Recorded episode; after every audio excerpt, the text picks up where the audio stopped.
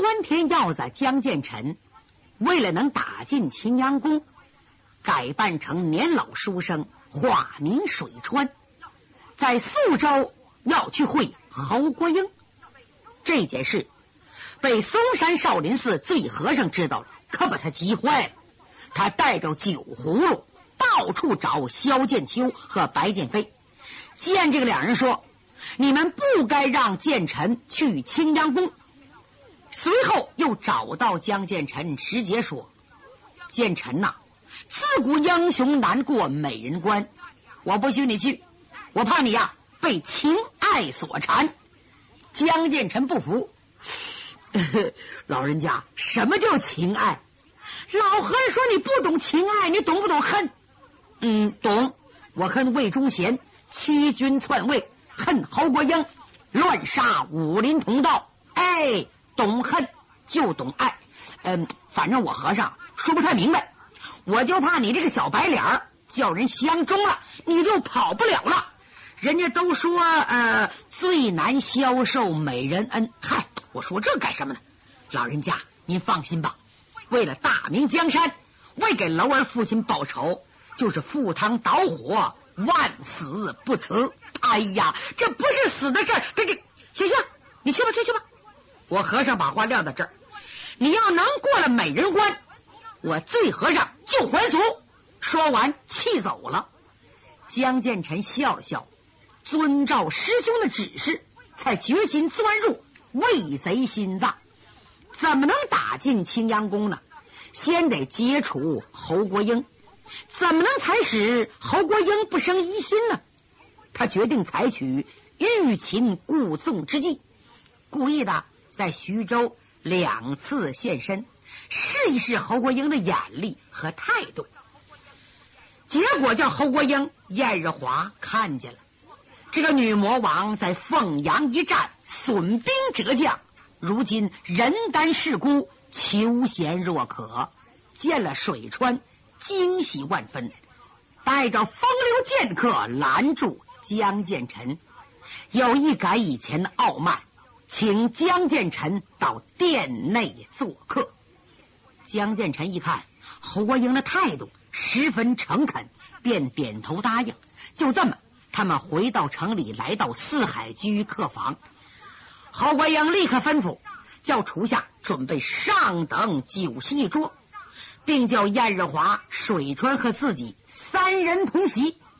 侯国英秉性孤高，又干的是杀人勾当。铁马金戈，叱咤风云，早忘了自己是个女子，行动坐卧没有一点扭捏之态，而且还好酒量。他也没拿自己当女人，和这位水川推杯换盏，谈笑风生。但是侯国英的一言一行、一举一动，可不是消磨时间呐，也不是以酒交朋友，而是处处考验。观察这个来历不明、初次见面的水川，这个人是哪个门户、哪派的？有多高本事？是否可靠？到青阳宫能否为我卖命？这个女人很毒辣，绝不会无故的陪席。江建成更是聪明绝顶，心中雪亮。女魔王对我不放心，他是拐弯抹角的盘问我。只见江建成对答如流，滔滔不断。为了取得女魔王信任，不时的显一显自己才华。哎呦，说的那么自然，答的那么巧妙，可以说是天衣无缝。侯国英那么奸诈，硬没看出来。简短接说，酒过三巡，菜过五味。侯国英借灯光仔细打量水川。这个水川虽然年过四旬，生的面如冠玉，长眉入鬓，星目放光，鼻直口阔，齿如皓贝，半步短然，举止高雅，谈吐不俗，知多见广。特别是英武飒爽、超凡脱俗的风姿，却是人中龙凤。一时间，侯国英看得两眼发直。红云飞起，心想：这个人才是自己心目中想过多少年的男子。哎，可惜年龄大了些。想到这儿，侯国英不好意思了。侯国英真是第一次在男人面前知道脸红心跳。他自己骂自己：“嗨，人家年龄大小与我什么关系啊？我怎么会魂不守舍、胡思乱想呢？”是啊，要是一般女人，像侯国英的岁数，早已儿女满堂。他至今还没有异性知己，他把女孩子先天柔情早没了。想不到今天见了水川，芳心一动，也是人之常情。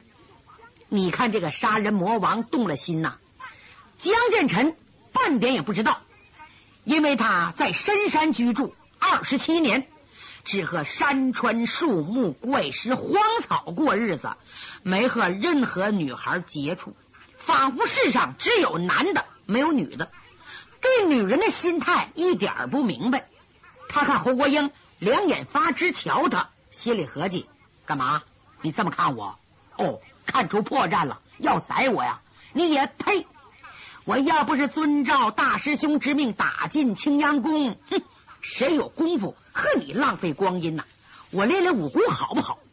如果看出破绽，我手起掌落，要你性命，免得你和我们先天无极派为仇。哼！到处追杀我徒弟五凤楼，行了，我呀还不陪着呢。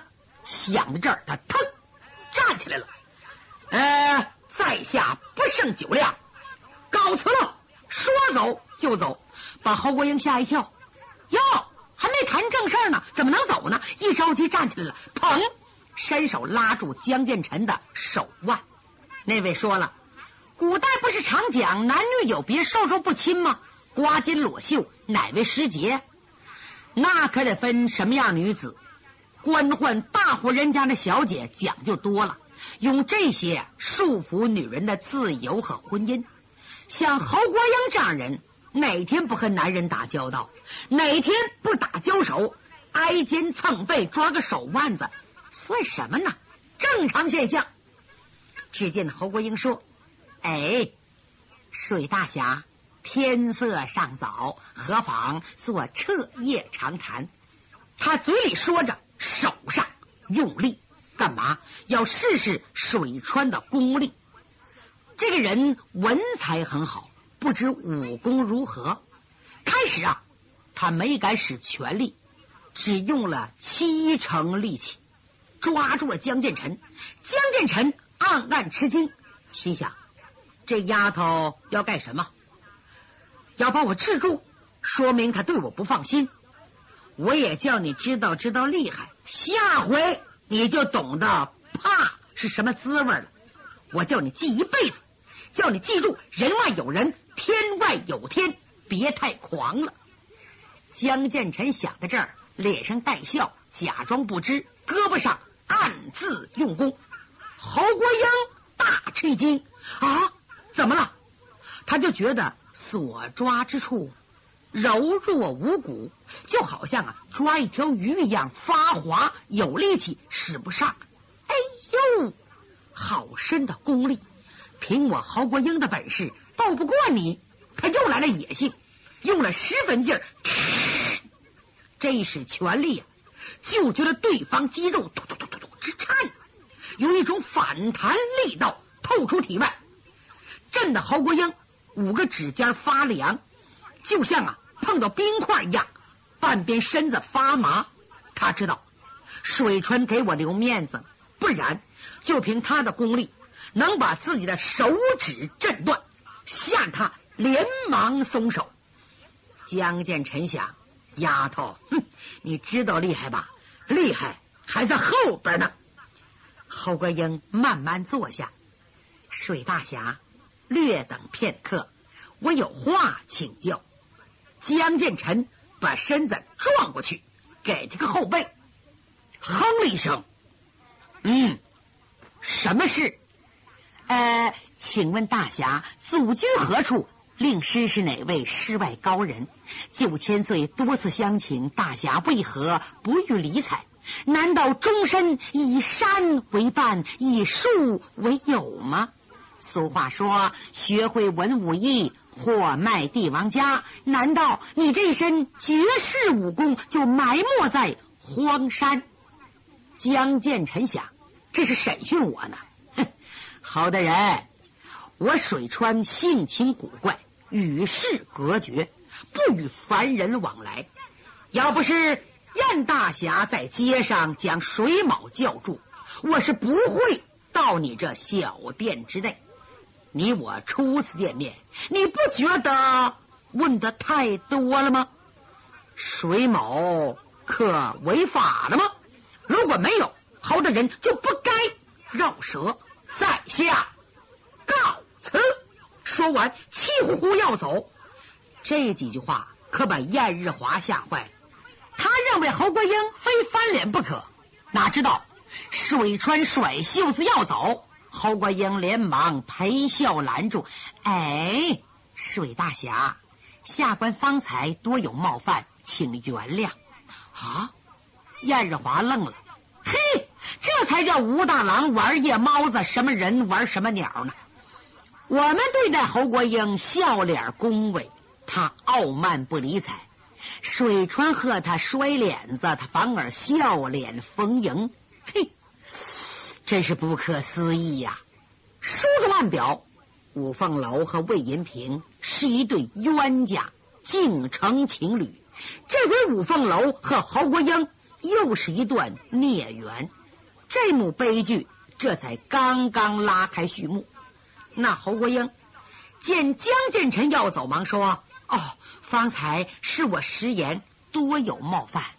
我和大侠一见如故，能否？”多盘桓几日，下官要去徐州，我们共游徐州。江建成说：“水某乃草木之人，寄情于名山大川。哦，好久未到徐州，正好顺路一游。”江建成痛快的答应了。侯国英非常高兴。江建成明白，越在一起时间长了，越容易暴露身份。最好早到青阳宫，离开女魔王。一夜无事，次日清晨，侯国英和水川共游徐州。水川骑的是燕日华的马，又从地方官那要匹好马给燕日华。一路上，侯国英心情很好，说说谈谈，走得很慢。当晚没到徐州，是住在一个荒村小店，叫。曹村吃罢了晚饭，侯国英叫水川出镇跟他闲谈，两个人溜溜达达的走出了小镇。此时明月交接，银辉洒地，燕日华远远跟随。他们走不太远，突然发现前边有三个夜行人从山脚下飞奔而来。这三个夜行人。一个高个，两个矮个。侯国英看出来了，谁呀？是邱龙眠和怀上二鬼。哟，他们仨怎么找到这儿啊？有什么事儿啊？他正在合计。江建臣也看见了，而且江建臣从醉和尚口中得知一切，知道来这仨人是谁，故作不知，猛然。往怀里伸手，掏出点东西，右手一扬，唰，扔出三枚青铜钱，直奔那爷仨飞过去。燕日华急忙喊了一声：“自己人，别打！”江振臣又扬手，唰，又支出三枚铜钱，而且这手法力道也太好了。后打出去的先到，先打的在后边。六枚铜钱，擦碰到一起，贴着怀上二鬼和秋龙眠的太阳穴，飞过去了，没把这三个人吓死！你别看铜钱呐，这飞起来那力量太大。二鬼干强虽然断去五指，但轻身功夫非常好，竟然躲不开水川随手一甩。而且手法巧妙，形如儿戏。这谁呀？故意耍笑我们。哎呀，三个人气坏。本来这三个人呐，刚刚栽在五凤楼和醉和尚手下，现在冲着江建臣发了出来。头一个就是鬼爪子甘翔，来到切近，双掌无力，他两腿好使啊，他的大连环双腿像飘风似的踢了过去。只见江建成身不动，膀不摇，突然拔地而起，他已经身子悬在半空中。邱龙眠跟踪赶到，掌中剑唰向半空中的江建成刺去。哪知江建臣身在半空，左脚一点右脚脚面，身子又窜起五尺多高。侯国英一看，大惊失色。他是行家，要知道练武之人最忌讳身子悬在半空中抢手偷袭，因为身子没法躲。果不然的，鬼影子干飞到了，一伸手，唰，来个倒洒满天星，撒出一大把金钱镖来，大概有十多个吧，把江振臣给罩住了。点点寒星划破夜空。罩住江建成的前后左右，并且封死了退路。不料江建成一声长啸，嗨，声如龙吟呐！双袖突然展起，唰唰，呜呜，把十几枚金钱镖竟然全部收去，而且借着一甩之力，人又拔起一丈多高。这一招为巧钻十三天。郝国英一看这身法太俊太好太漂亮了，激动的几乎叫出声来。只觉得眼前人影一晃，江建成唰飘落在身旁，很平静的说：“哦，我为了保护大人的御驾，我得罪了三位朋友。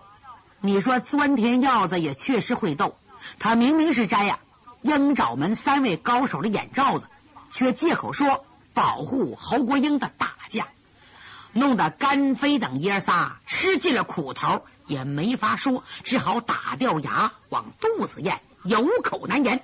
而女魔王侯国英却喜出望外，因为他从水川为了保护大人御驾这句话里听出两个意思：一个是同意进入青阳宫，不然怎么能会说出保护二字；第二是。御驾二字，知道水川已明白她是女儿之身，这也是侯国英当局者迷。请想啊，武林之中谁不知道女魔王的来历？若是以水川的身份而对他一无所知，那倒是太做作了。侯国英说：“得啦，呃，都是自己人，来，我给引荐引荐。这位是水大侠，这位。”我数个字说，外号怀上二鬼，干老前辈，这位是鹰爪门掌门邱龙眠，你们多亲多近。这三个人打个愣神儿，心想哪来这么个水大侠？水川他是干什么的？再看江建臣，理都没理睬他们，道不办，转身就走。侯国英生怕水川不高兴，诸位。快到店里一叙吧。说完，来到荒村野店，进了屋，刚刚落座，邱龙眠低声对侯国英说：“总督大人，属下有机密禀告。”说完，他看了看江建成，江建成见人家有事，一声不响的站起来走了出去。侯国英现在就怕这个水川走。一看江建成出去了，不耐烦，哎，我现在不想听，待会儿啊，你告诉邱日华吧。哎哎，邱龙勉闹个没趣儿，哪知江建成这一出去，足足一个时辰也没回来。侯国英不放心，叫燕日华去找一找。燕日华走了一个时辰，还不见水川回来，他真着急了。他决定自己去找，刚站起来，猛然燕日华进来了。禀小爷，四周围都找遍了，没有找到水大侠的踪迹，呃，可能他走了。哎呦，你也太没用了！他刚出去就把人给追丢了。呃，小人无能。燕日华信的话，你不是脚跟脚出城也没追上人家吗？可是他嘴里不敢说，只可陪着笑脸听着挨骂。侯国英忽然想起来，水川答应我同游徐州。凭这个人不会虎头蛇尾，快给我结账，连夜奔徐州。他去徐州干什么？一是找水川，更主要的找二鬼的朋友彭城双叛，好叫双叛对付五凤楼。天光大亮，侯国英等人已来到徐州城南的黄毛岗。这黄毛岗是徐州的名胜古迹。古人呐，咏徐州三十八景里有“黄毛岗上金钱柳，红杏香飘燕子楼”之句。彭城双畔就在黄毛岗上有一座庄园，鬼影子跟他熟啊，头前带路。侯国英紧紧跟随上了黄毛岗，来找双盼。到近前一看，嚯，这片宅院占地面积太大，四面。树木繁茂，依山傍水，一道清泉顺坡而下。过了一道木桥，才来到庄院门前。甘飞冲里边喊：“哎哎，里边有人吗？出来一个！”打里边走出一个四十多岁的中年人。那人一看是甘飞，急忙过来施礼：“哎呀，彭福给你老人家磕头。”甘飞一看。认识是总管彭福，用手扶起。哎，你家庄主可在家吗？彭福打了嗨声，不在。哎，这两天呐，我们大庄主好像有心事，问也不说。今天天未亮就去紫方山老宅，你老来的太好了，快进去吧，我打发人去请二位庄主。哎，好。鬼影子招呼大家跟着总管彭福来到庄中，直奔大厅。迎面客厅啊，嚯，又高又大，大概能有二十来间房子。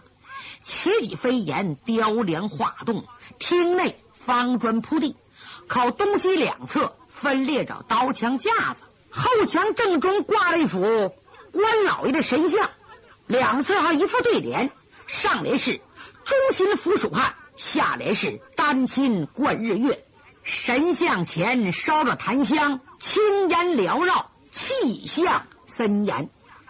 彭福叫大家坐下，打过净面水，沏过茶，派人给送信。过了一会儿，本宅的主人黑判官贺连芳、白判官贺连正已步入大厅。大家急忙站起来，见礼以毕，分宾主落座。侯国英首先说：“下官久闻二位大名，今日冒昧登门，望西海涵。”双判同时抱拳答道：“大人能光临寒舍，真是三生有幸，蓬荜生辉呀！请原谅我们迎接来迟。”哎，不必客气。话音刚落，鬼爪子问。二位贤弟，你们家发生什么事了？竟然早晨起来就离开庄子，能不能说一说？唉，别提了，我们弟兄可遇到麻烦事了。嗯，这句话在座人都感觉稀奇，因为彭城双探当年是出了名的江洋侠盗，武功既高，人也义气，一向不在本地作案，每年出去两次。专挑那为富不仁、作恶多端之人下手，有结交官府和白道英雄也有往来。行道二十年，金银财宝不计其数，富比王侯，家成业就，洗手不干了。晚年又做善事，地方上有名的赫连大善人。他弄什么为难事呢？你们家出什么事了？唉，可别提了。我们家就有家败人亡，我给你拿样东西，你看看。说着，唰，拿个纸条，众人一看，啊，吓得捏呆呆，发愣。